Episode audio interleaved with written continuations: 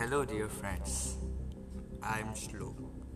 So, today I'm back, but not with the facts. Instead, I'll be narrating you the story of the infamous legend of India, the great Rajput king, Rana Kumbha.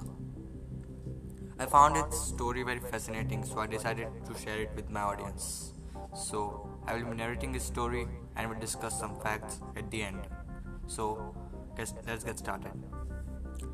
Maharana Mokal, the ruler of Mewar, was once camping at in, in forest during the tour of his own kingdom.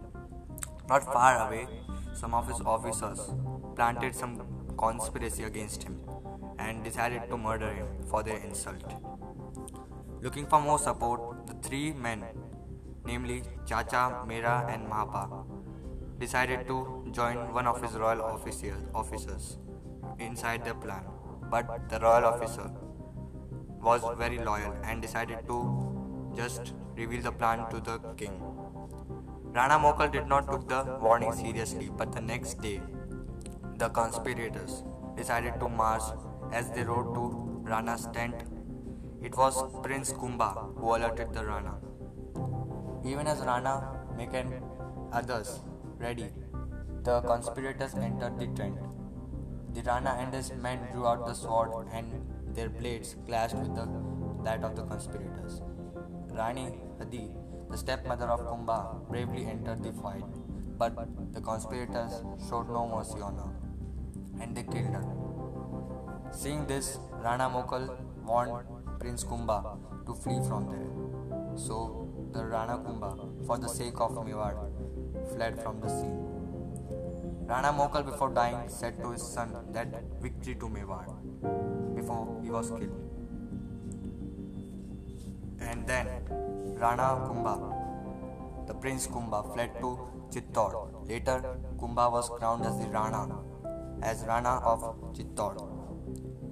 After the coronation, Kumbha conferred with his grandmother Hansabai, who advised her to help take help from her younger brother Rao Mal Singh for the revenge against the conspirators. Kumbha sent an envoy to Rao Ranmal, his uncle, and the king of Marwar. Rao Ranmal then went to the Chittor. Rao Ranmal set out towards the Pai Khatri hills where the traitors were hiding. When he reached the foot of the hills, he asked the tribals for the traitors the leader of the hills said that they are hiding at the top of the hill in a fort. Rao Ranmal and his men began to march. The party soon reached the summit. Rao Ranmal's men scrambled over the parapet. Soon, Rao Ranmal and his men killed Chacha and Mera, the traitors, but the third one, traitor, Mapa, fled from the scene in a guise of a woman. After that, Rao Ranmal returned to Chittor at Kumbha's place and explained him everything. Few was few years later, a messenger came to Kumbha with the news sharing that Mapa has been seen in Mandu, the kingdom under Mahmud Khilji.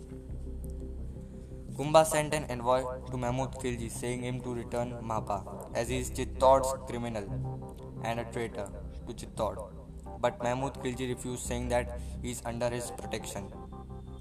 So Rana Kumbha and Rao Ranmal started marching towards Mandu. They were intercepted near Sarangpur by Sultan Mahmud's army. The Rajputs were getting heavy on the Sultan's army, so the Sultan was forced to retreat at the fortress of Mandu.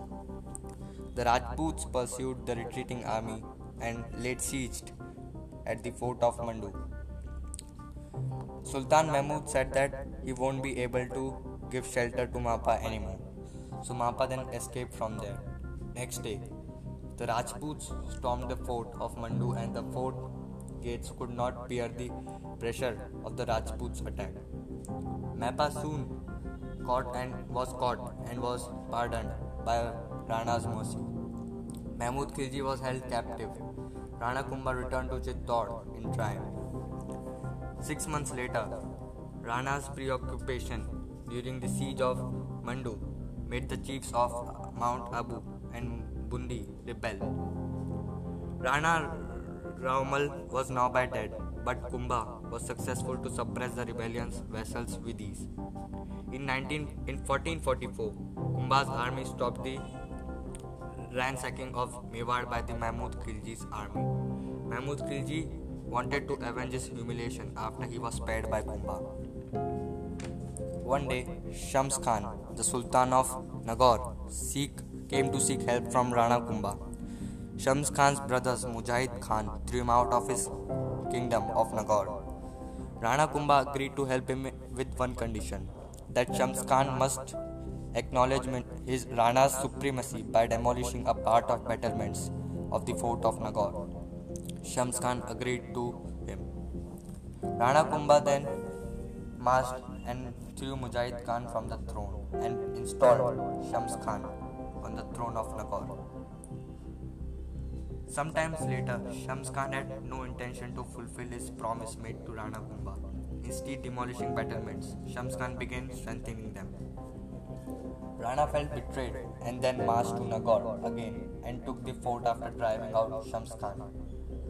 Humiliated, Shams Khan fled to Ahmedabad and sought the help of Kutubuddin, the Sultan of Gujarat, during that time. The Sultan of Gujarat sent his soldiers, sent his soldiers to Nagaur, but they were easily crushed by Kumbha's army.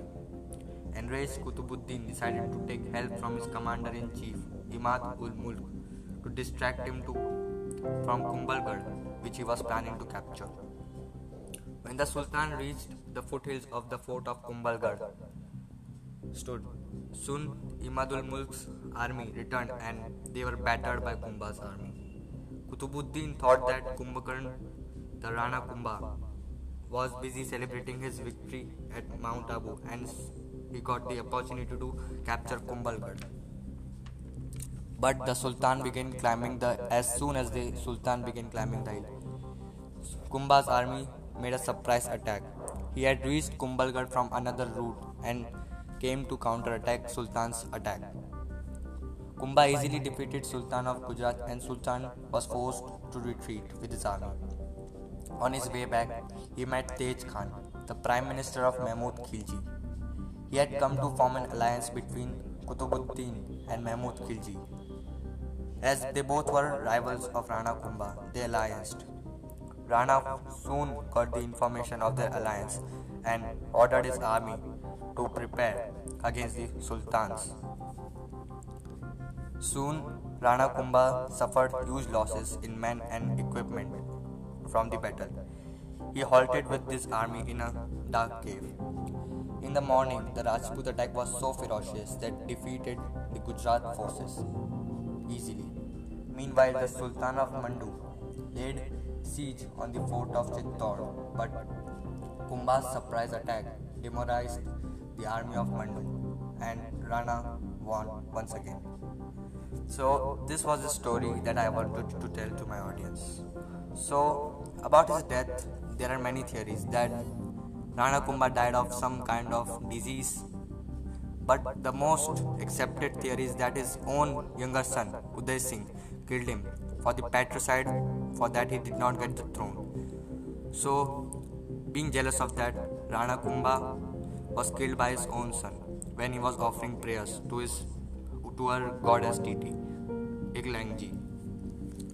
So let's get some facts about him. So it is said that four of his generations were assassinated just for the throne.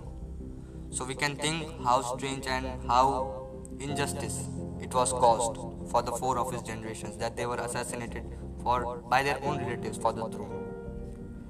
It is said that Rana Kumbha built the, built the fort of Kumbhalgarh, which is India's greatest and world's second longest wall, which is 36 kilometers long.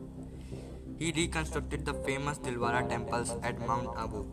His life story is also depicted on the pillars of Dilwara temples. So these were some facts I wanted to discuss and is the story which was filled with his valor and courage.